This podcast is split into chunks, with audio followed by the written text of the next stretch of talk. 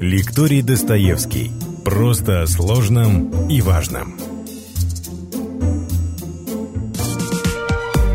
История за пределами учебников с Владимиром Мединским. Выпуск 25. Храбрый русский немец. Венцо в огороде. Дорогие друзья, добрый день. Сегодня мы продолжаем наш курс рассказов истории XVIII века. И в рамках этого курса у нас будет небольшая вставочка. Четыре рассказа о малоизвестных широкому зрителю русских военачальниках поры конца 18-го, начала 19 века. Я вам рассказывал и про Суворова, про Ушакова, про Потемкина, Румянцева. Но все-таки эти фамилии мы изучали в школе, мы смотрели кино. Любой образованный русский человек, конечно, знает, кто это такие, знает основные их победы. Суворова точно вместе с Потемкиным. Я читаю ваши комментарии, и вы предлагаете столько интересных тем, просите рассказать о том, об этом. Это объять невозможно. Поэтому, как бы все ваши комментарии обобщив, я еще раз хочу вам сказать за них спасибо, потому что они не просто помогают сделать наш курс лучше, но и поддерживают, чем-то вдохновляют на новые темы. Я решил выбрать четырех полководцев, четырех военачальников, которые, ну, либо совсем нам неизвестны, либо мы что-то о них слышали в каком-то контексте. Это будет четыре разных человека, вот вам маленький квест, попробуйте угадайте на ближайший месяц. Один из них будет самый настоящий русский, русский казак, прошедший до высших воинских чинов из рядовых. Другой русский малорос, украинцев тогда не было, были малоросы. Он пройдет путь до самых вершин воинской карьеры и воинской славы от сына сельского батюшки. Третий будет русским сербом, а четвертый будет русским немцем. Вообще совсем не русским. Он и родится в Германии, и умрет в Германии. Но раны свои получит в боях с французами, защищая Россию. Начнем с немцев. Самого забытого, самого неизвестного, фамилия которого мало что говорит даже искренним любителям русской истории. Ну, кроме, пожалуй, тех, кто особо интересуется событиями войны 812 года. Фердинанд Федорович Винсен Героди. Попробуйте произнесите. Винсен Героди. Забегая вперед, наши казаки, гусары, которыми он командовал в войну 812 года, прозвали его Венцо в огороде. Вот так фамилию его и запомнили. Наш генерал Венцо в огороде. Ну а за глаза, конечно, называли его Федор Федоровичем, никаким не Фердинандом. Вот он герой нашего рассказа. Он генерал от кавалерии, он немец, он обладатель своего рода рекорда, поскольку трижды поступал на русскую службу, увольнялся с нее, опять поступал, переходил на австрийскую, на немецкую службу. Но где бы он ни служил, он всегда сражался с французами. Он искренне был враг Бонапарта и революционной Франции. Его судьба похожа на приключенческий роман. Он создатель летучих кавалерийских отрядов русской армии и делит славу первого партизана войны 812 года с Денисом Давыдовым. Его, попавшего в плен, едва не расстреляли, как изменника Родине. Но он же получил от Александра I по взятии Парижа золотую шпагу с надписью «За храбрость». Его именем названы улицы немецких, правда, городах, а его европейские родственники, потомки и по сей день владеют замками в Германии и Швейцарии. Однако, к сожалению, в России имя Федор Федоровича Винсент-Городи практически забыто. Я стараюсь в своих лекциях больше рассказывать не о каких-то нюансах военной истории, сражениях, битвах, а больше все-таки о людях, о привычках, о семьях, о друзьях. С Федором Федоровичем так не получится. Вся жизнь его, привычки, все его друзья – это война. И поэтому больше будем говорить о его военных отличиях, военных подвигах. То есть будет много экшена, мало мелодрамы. Но давайте обо всем опять же по порядку.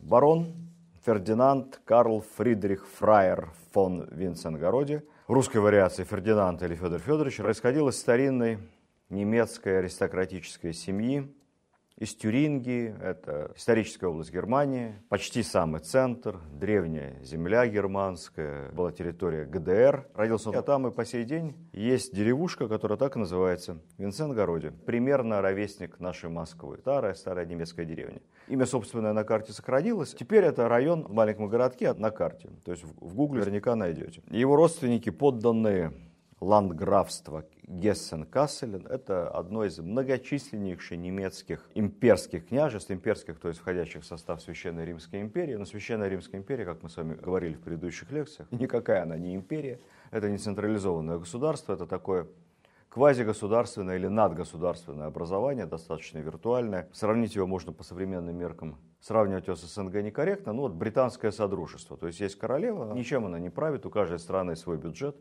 своя армия, своя политика. Особенность в том, что таких государств маленьких, входящих в Священную Римскую империю, крошечных совершенно, их только на территории Германии около 300, вообще их еще больше. Из одного из таких микрокняжеств происходила наша великая императрица Екатерина II. Отец его, естественно, дворянин, офицер. Детство его традиционное для немецких дворян той поры, как и у нас, в общем. Сперва мадам за ним ходила, лет до 10, няня, воспитательница. Потом месье не получилось. Мальчика в 10 лет отдают куда? В кадетское военное училище. В 15 лет заканчивает и поступает самым младшим из младших офицерских чинов на службу в Гессенскую армию. Лоскутное одеяло Священной Римской империи. Одеяло такое не сощешь. Это такая мозаика на карте. Но у каждого зернышка этой мозаики, у каждого стеклышка есть своя армия. Вот такая же армия была и у Гессенского герцогства. Это не прусаки, это мирные немцы. Армия у них миролюбивая, расслабленная в мирное время, частично состоящая из милиции. Дворяне, которые туда поступают, почему они идут на воинскую службу? Ну, денег нет, заняться больше нечем. Воинское жалование, перспективы карьерного роста и что-то там заработать, если начнется война, это, по сути, единственный источник существования для тех, у кого нет серьезных земельных владений и какой-то ренты и дохода. Кстати сказать, немецкие князья своих солдат продавали. Если мы с вами вспомним войну за независимость США, то англичане купили немецкие воинские части, в том числе гессенцев. Гессенцы воевали против Джорджа Вашингтона, иных американских патриотов, не особо успешно, не преуспели они в подавлении мятежных североамериканских колоний. Не их это вина, а их это беда. Немцы солдаты хорошие. И, честно говоря, иногда кажется, что жаль, что не преуспели. Но мы не об этом. К моменту, когда Фердинанд поступил в армию, войн нет, перспектив карьеры нет. И так бы он, годам к 50, может быть, дослужился бы до полковника.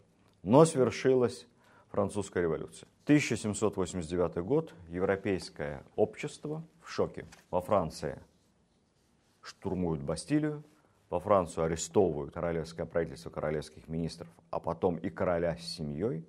Во Франции принимают невероятный, по меркам того времени, документ, декларацию прав человека и гражданина. Во Франции чуть позже казнят короля Людовика XVI и его супругу. В общем, все эти невероятные, непредсказуемые, поразительные для той эпохи события – взрывают мирную Европу. Эхо ее звучит и в Петербурге, у нас-то как-то потише еще.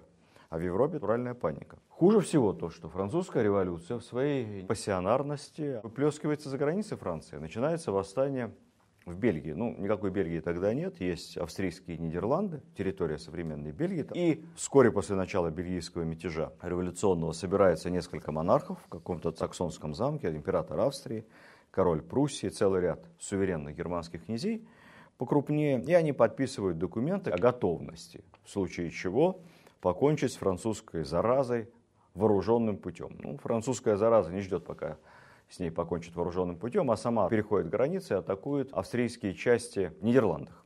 Французское законодательное собрание объявляет войну всем европейским тиранам, и под лозунгами «Мир хижинам, война дворцам» свобода, равенство, братство, начинается масштабное общеевропейское кровопролитие. Кстати сказать, в советских учебниках я напомню, почему-то жертвой интервенции называли революционную Францию. На самом деле первыми топор войны вырыли, собственно, Карбонарии французы. Это был типичный экспорт революции. Монархии поначалу защищались. Император Австрии, он же император Священной Римской империи, направляет свои войска для борьбы с французами в территорию Бельгии, которой тогда еще нет. Ну а поскольку по феодальным понятиям того времени германские княжества вассалы Священной Римской империи, то наш герой Фердинанд, тогда еще Фердинанд Винсент Городи, когда он перейдет на русскую службу, я его начну Федором называть. Фердинанд Винсент Городи, юный офицер, начинает сражаться с Францией в Бельгии. И вся его последующая жизнь, к сожалению, недолгая, он проживет 48 лет, это борьба с революционной Францией, с французами. Многие даже говорили, что он испытывал к французам какую-то органическую ненависть. Что, в общем, вполне объяснимо, потому что он человек традиционного склада, монархист, соответствующего хорошего воспитания, крайне отрицательно воспринимал любые попытки изменения насильственным путем сложившейся системе. И очевидно, что имел ну, буквально генетическую неприязнь ко всему революционному, то есть в тех условиях ко всему французскому. Поэтому вся карьера, вся жизнь в Винценгороде прошла в сражениях с французами и их союзниками. Как человек благородного происхождения, как человек, отличившийся в боях во Франции и Бельгии, его берет к себе в свиту молодым камергером, поначалу такой нетипичный прусский принц Луи Фердинанд. Это тоже совсем молодой человек, известный тем, что помимо военной карьеры он увлекался еще сочинением музыкальных произведений. Сочинителем был неплохим, и даже Людвиг ван Бетховен посвятил ему свой третий фортепианный концерт. Не как принцу, а как коллеге по музыкальному творчеству. В те годы как раз восходит звезда Наполеона. Наполеон торгается со своей армией в Северную Италию, Наполеон буквально катком проходит по австрийской армии, рвет ее на части. И в сложившейся ситуации реальным противовесом Франции может выступить только Российская империя. Складывается очередная антифранцузская коалиция, и молодой амбициозный офицер Фердинанд Винценгородев не может сидеть мирно где-то там при дворе прусского принца, он поступает на русскую службу. Там он приглянулся Винценгороде на тот момент, 27 лет. Павел сначала его назначает майором, а потом полковником Измайловского полка и становится адъютантом. При среднем сыне Павла Цесаревича Константине в те годы у русских монархов, а у Павла Петровича, человека до мозга костей военного, особенно была дурная привычка, чтобы их взрослые дети не болтались по ночным клубам и тусовкам, а чтобы они служили в армии, причем в условиях реальных боевых действий. И когда Павел отправляет Александра Васильевича Суворова в помощь австрийским союзникам разобраться с этими французами. И молодым Буанапарте, с ним едет его сын Константин, хотя Александр Суворов писал довольно лестные письма императору Павлу о поведении во время боев его сына Константина и даже отмечал его храбрость при знаменитом сражении при Нави, где он фактически был в первых линиях сражающихся. Все-таки, я думаю, немного защищали сына императора, совсем его уже в рукопашную не пускали. Но, тем не менее, все тяготы военной службы, все опасности. И невероятный переход суворовских чудо-богатырей через Альпы, и переход через чертов мост, бой в окружении против армии французского генерала Массена, и все победы, их непосредственным участником был и великий князь Константин. Подводя итоги итальянской кампании, которая у нас посвящена лекции, рассказывая о Суворове и рассказывая о императоре Павле Петровиче, я вас к этим лекциям буду отсылать. Конечно, весьма опрометчиво Павел Петрович влез в эту антифранцузскую коалицию. Бог с ней, с Мальтой. Мальту бы мы вернули, само собой, каким-нибудь хитрым способом, как потом поступили англичане присвоив ее себе почти на 200 лет. Надо было ждать. Ждать, как ждала Екатерина. На словах французов осуждать, все европейские державы призывать к единому фронту в борьбе с революционной Францией, но на деле ничего не делать. Павел человек эмоциональный, рыцарь, честный, сказал, сделал, армию послал, всех победил, а война-то в целом проиграна, потому что война это не только локальная кампания Суворова в Швейцарии и в Северной Италии. Война это скоординированные действия всех союзников Британии, Австрии, Османской империи, других государств. И вот в целом добиться ничего не удалось, постепенно страны поодиночке из этой антифранцузской коалиции выходили. Поэтому надо было ждать, не торопиться – и в любую войну надо вступать как кто. Сейчас в современных реалиях говорить об этом невозможно, ну, по крайней мере, в реалиях того времени. Кто у нас главный чемпион по вовремя вступанию в любую мировую заварушку? Правильно, Соединенные Штаты Америки. К разбору пряников, к разбору призов. Такой тактики, к сожалению, архиуспешной американо-англосаксонской Павел I не придерживался, и Россия, покрыв себя неувидаемой славой побед, по сути ничего не получила. Павел Петрович поторопился, надо было ждать, если уж вступать в войну, то последними под раздел призов. Вот. Русская армия готовится к походу в Европу, который мы помним с триумфальным итальянским и швейцарским походом Суворова. Здесь судьба в Инценгороде делает новый зигзаг. Неизвестно почему, но не дожидаясь отправки на Апеннинский полуостров русских войск, в подал в отставку и вернулся полковником на австрийскую службу, где, собственно, и принимал участие в боевых действиях. Я не исключаю, что этот карьерный ход не был согласован с Павлом, поэтому его исключили из русской службы не по-хорошему, без обшида. Это такое было наказание для выдворяемых, увольняемых с русской службы, правильнее сказать, из России иностранцев, суть которого заключалась в том, что он не получал полагающегося ему паспорта и рекомендаций для поступления на новую службу. В общем, вроде бы как почти увольнение с волчьим билетом. Почти. И вот в Винцентгороде из полковников русской армии переходит полковником в австрийскую армию, опять воюет с французами. Как мы знаем с вами, Россия довольно быстро выходит из состава этой коалиции. Бонапарт, вернувшись из Египта, совершает государственный переворот, становится первым консулом. После этого Австрия разбита из войны, выходит, и молодой полковник в Винценгороде опять не удел, опять не на войне.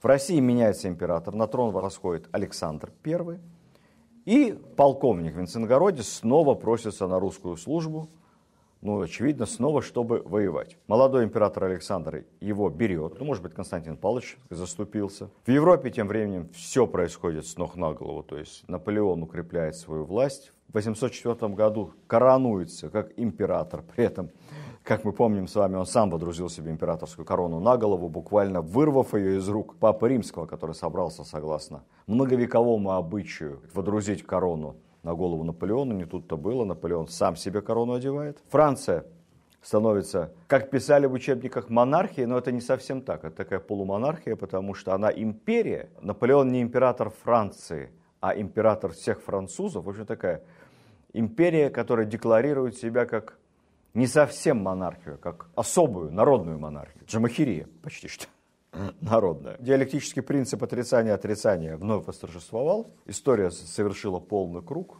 и от казни короля пришла к новому императору. Тем временем в Европе складывается против Наполеона новая очередная коалиция. Я предупреждал вас неоднократно в своем лекционном курсе, что вы будете в этих коалициях путаться. Снова союзником России становится Англия. Кто выигрывает от этой коалиции, от вступления снова России в войну против Франции? Кто? Угадаем с трех раз. У нас новый квиз. И снова угадали правильно. Выигрывает, естественно, Великобритания, потому что если бы Россия не вступила в войну против Наполеона с Францией, скорее всего, Наполеон все-таки высадился бы в Англии. Ох, не было бы у нас Великобритании в том виде, в котором мы имеем ее сегодня. Скорее всего, не было бы уж Британской империи, это точно в том виде, в котором ее знала наша история. Но как там высаживаться в Британии, когда у тебя под боком гигантская армия? Наполеон разворачивается, движется против русских и австрийцев, бьет их частично по очереди. Все это заканчивается Аустерлицем, кстати, где тоже воевал наш молодой офицер Фердинанд Венценгороде, за русских воевал. И вот после Аустерлица, я отмечу, он проявил себя как дипломат, разумный, по поручению Кутузова. Мы тогда отступали от Аустерлица скомканно и неорганизованно. Был высокий риск, что часть нашей армии попадет в окружение. Преследовал ее Мюрат. Кутузов направляет в Винцентгороде Мюрату на переговоры. И на протяжении достаточно долгого времени, по разным источникам, чуть ли не суток с лишним, в Винценгороде чем-то там морочит голову Мюрату, задерживает продвижение войск, тем самым арьергард Кутузова выскальзывает из ловушки. И получается так, что нам удалось избежать, по крайней мере, двойного позора, быть еще и окруженными, в чем, наверное, есть определенная заслуга хитрого Фердинанда Винценгороде. Дальше Тильзитский мир, дальше мы с Францией друзья, опять. Мир страшно непопулярный, естественно, в русском обществе. И опять возможность для уже не молодого по тем временам, почти 40-летнего русского офицера насладиться жизнью, свести себе хорошее имение, семья. Мы, кстати, очень мало знаем о его семье, об этом я расскажу отдельно. Балы, Петербург. Но в Винценгороде не сидится. Он опять увольняется с русской службы, опять вступает в австрийскую армию и снова и снова воюет с французами. Тяжелое ранение в ногу, картечь, как у Багратиона, но, к счастью, в Винценгороде выжил. Багратиона ведь какая была история? Ранение это было не смертельное под Бородинским полем. В современных условиях современная медицина вообще довольно быстро поставила его на ноги, простите за тавтологию. Но тогда заражение, нагноение, страшная боль, страшное мучение, с которыми не знали, как справляться. Багратион отказался, он надеялся, что как-то поборет свою болезнь. К сожалению, большому не получилось. В Венценгороде раненый в ногу, лечится, становится генерал-лейтенантом австрийской армии. Вся его храбрость австрийцам не помогла. Эта очередная война для Австрии закончилась точно так же, как и все предыдущие полным поражением, капитуляцией и вынужденным вступлением Австрии в союз с Наполеоном. Вот с конца 810 года в Европе стали открыто говорить, что неизбежно новое столкновение, новая война между Россией и Францией. Мир был, стабильности, как говорится, не хватало. Тут добавлялись и объективные факторы. Россия не слишком большим энтузиазмом поддерживала континентальную блокаду Англии, поскольку это сильно било по российской экономике. Имелись и субъективные факторы. Наполеон при всей своей гениальности как полководец, таланте администратора, невероятной фантастической удачливости по жизни до определенного момента, до 1812 года, пока он не полез к нам, Наполеон был неудачливым женихом. Никто из приличных семей, царствующих семей, разумеется, там с женщинами проблем у Бонапарта не было. У него были проблемы с невестами. Никто не хотел отдавать ему своих дочерей, потому что корсиканский выскочка и вообще человек неприятный во всех отношениях. Наполеон дважды сватался к русским царевнам, к русским принцессам, если вам так больше нравится. Сначала к сестре Александра I Екатерине, благовидным, но абсолютно формальным предлогом ему отказали. Потом к Анне, впоследствии королеве Нидерландов, тоже отказали. На безрыбье пришлось Наполеону жениться на дочери австрийского императора. Ну, как-то хотелось показать свою солидность и легитимность, как почти полноценному монарху. Австрийский император отказать Наполеону не мог, у него просто не было других вариантов, поскольку он был бит, разбит Наполеоном многократно и фактически находился в положении наполеоновского вассала. К этому моменту у Наполеона крыша едет окончательно, от ощущения вседозволенности, плюс личные обиды на Александра, плюс экономические интересы. Как известно, он заявляет в узких кругах, но это повсюду цитируется, что через пять лет я буду владыкой всего мира, осталась одна Россия, но я раздавлю ее. И вот, когда понятно, что война с Россией неизбежна, прямо накануне, в мае 1812 года, за месяц с небольшим. Винсент-Городи в третий раз, последний, окончательно, увольняется с австрийской военной службы и поступает на русскую военную службу. Для чего? Чтобы бить французов. Мы его будем называть дальше только Федор Федоровичем. В России он поступает с понижением в чине. Генерал-лейтенант в России всего лишь генерал-майор. Но это третье пришествие станет для него самым славным. В ультрапатриотически настроенном русском обществе образца 812 года к иностранцам относились скептически. Все вы помните историю несчастного умнейшего Барклая де Толли, которого у нас обозвали Болтай да и только, который совершенно разумно отступал, но был за это обруган и проклят всем русским патриотическим сообществом. Но Винсенгороди был, кстати сказать, один из тех немногих, которые пользовались таким довольно нейтральным отношением русского патриотического офицерства. Я не буду рассказывать про войну 812 года, честно скажу вам вообще, потому что эта тема, во-первых, у нас прекрасно изучена.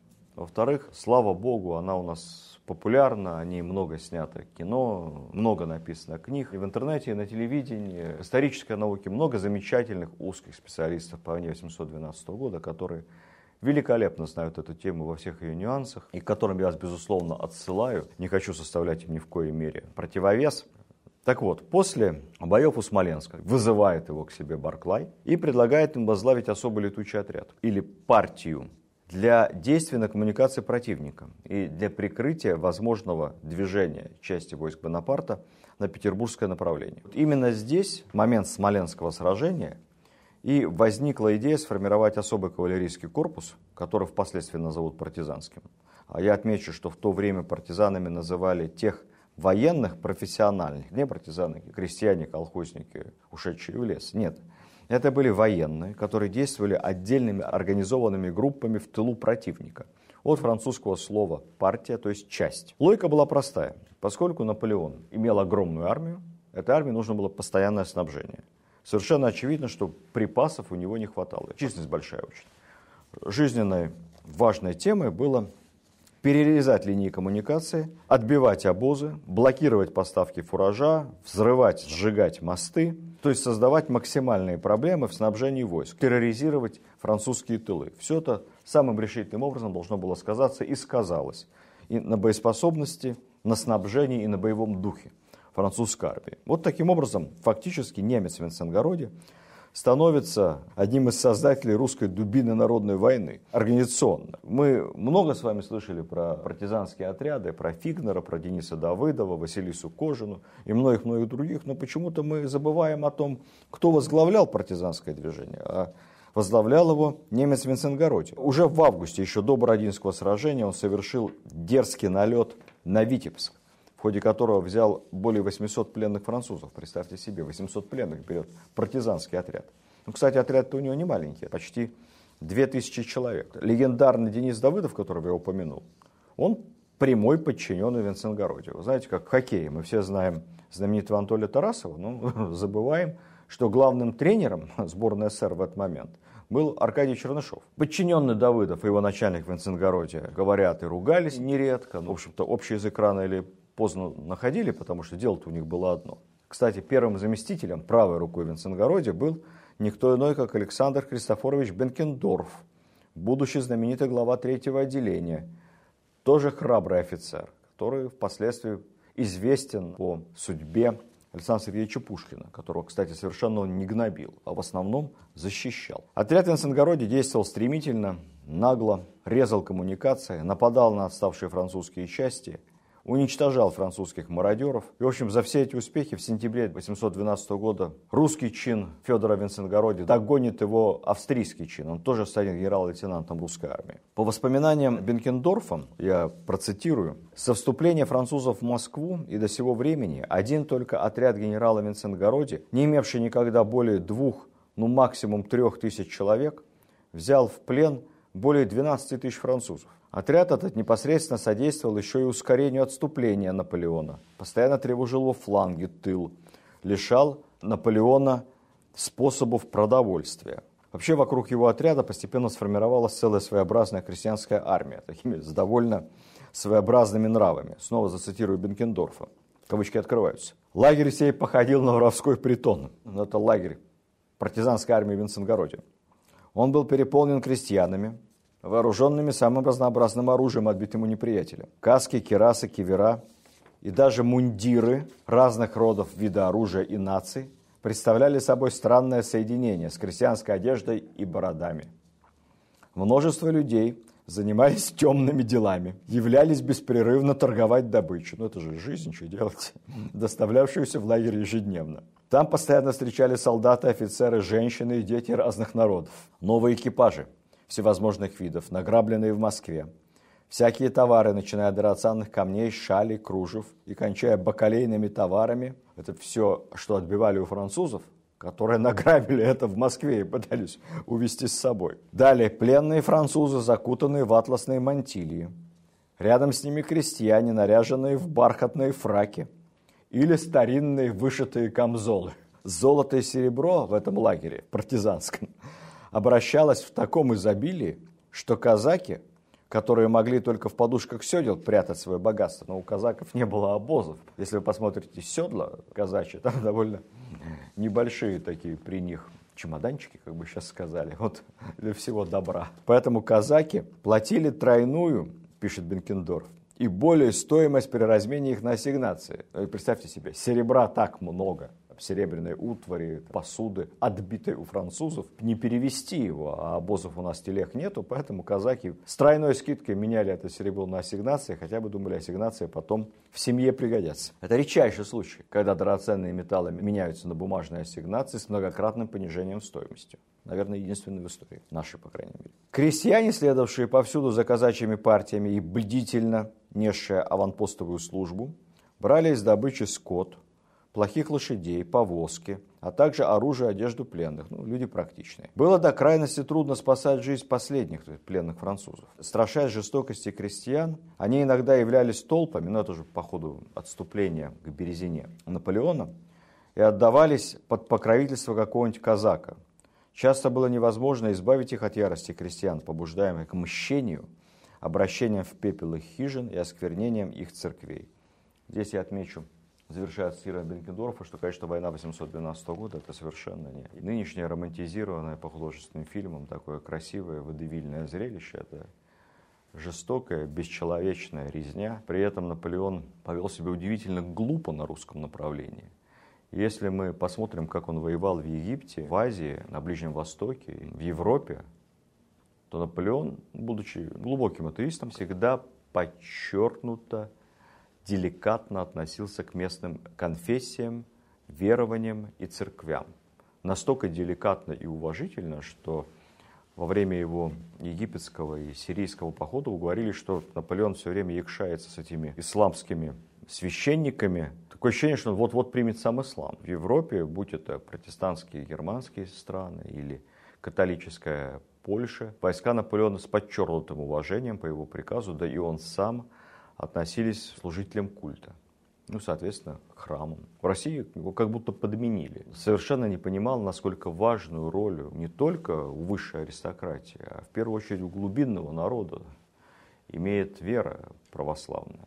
Когда французские солдаты за бороду вытаскивают папа, сельского батюшку из церкви, тут же его избивают, чтобы он выдал им, куда он спрятал золото, серебро, церковную утварь, которой никогда в этой церкви не было. Ну какое там у нас там золото, серебро? когда они сжигают храмы, когда устраивают в каменных храмах конюшни для лошадей, когда иконы используют, ну не понимали, что такое икона, не было в западной культуре. Вот они использовали иконы как доски для рубки мяса, полевые кухни. Вы можете себе представить, что творилось в душе любого русского. Поэтому нельзя не поверить Бенкендорфу, когда он пишет о том, что тяжело было удержать пленных французов от разъяренных крестьян, готовых разорвать этих антихристов и богохульников на части. Там в Свинценгороде произошел любопытный эпизод. Узнав о том, что французы собираются взорвать Кремль, по некоторым данным посоветовавшись с Кутузовым, он в сопровождении лишь одного казака отправляется на переговоры в Кремль. Соорудил себе такой белый флажок на пике и решил по второму разу попытаться как-то урезонить французов не взрывать Кремль, ну, либо задержать их, либо что-то там разведать.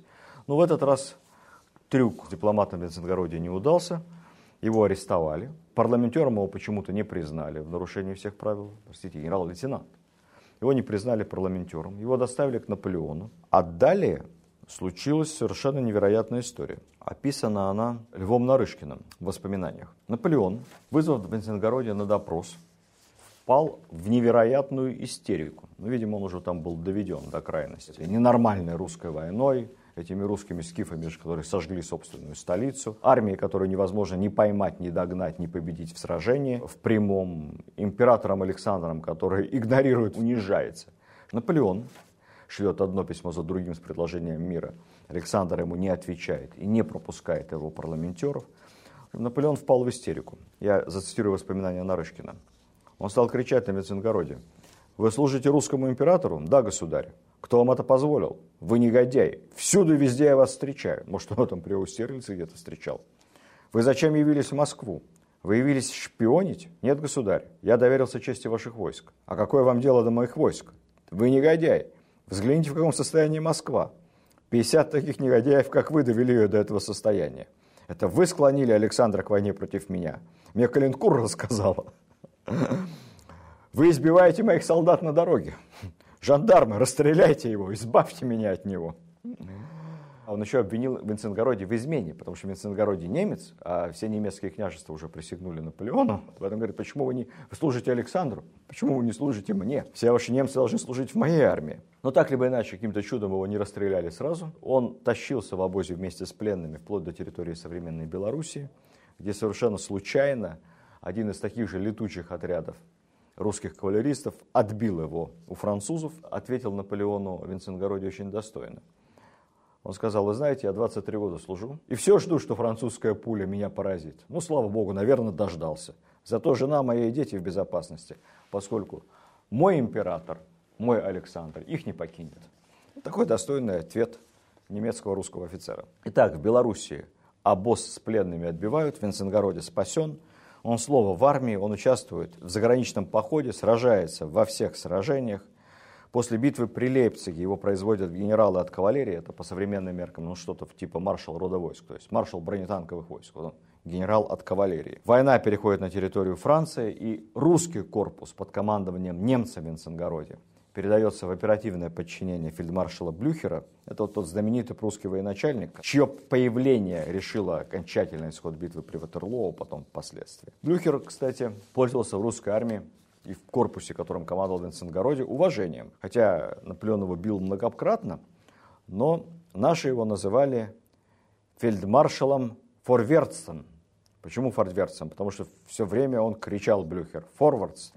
Вперед!» вперед. И считался таким образцом храброго солдата. Был как мы знаем, с вами лучшим другом нашего казака Матвея Платова. Платов немецкого не знал.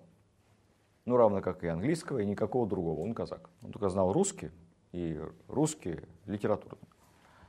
Блюхер не знал русского.